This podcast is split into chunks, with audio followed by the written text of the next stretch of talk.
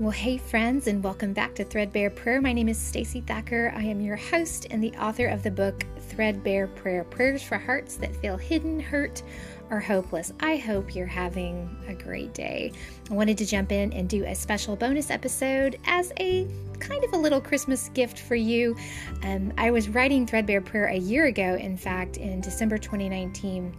And as I would find myself in various Panera breads or Starbucks all over town writing, God just pressed upon my heart to include in the book a special Christmas threadbare prayer. This also happens to be one of my favorites. I know I say that all the time, but really, this one is really special because it just reminds me of what a gift we have in Christmas. And so I'm going to share that with you now, and then I want you to stay tuned after. I want to give you a special announcement of something that you can look forward to in January. So, the Christmas threadbare prayer is based on Matthew 12 21, and it says, And his name will be the hope of all the world.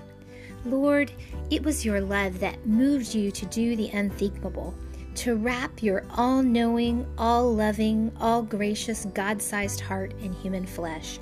You became like us, love us in our own language.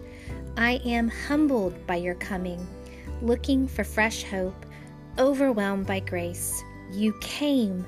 You are the hope of all the world, and you will come again.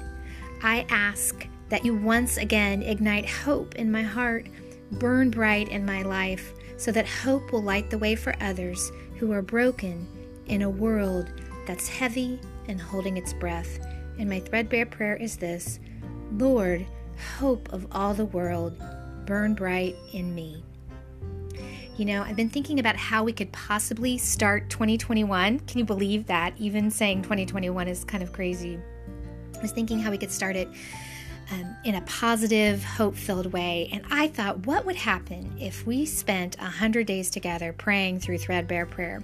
And so, January 1st, we're going to start 100 days of Threadbare Prayer. I'm going to be including some episodes for season two of Threadbare Prayer podcast.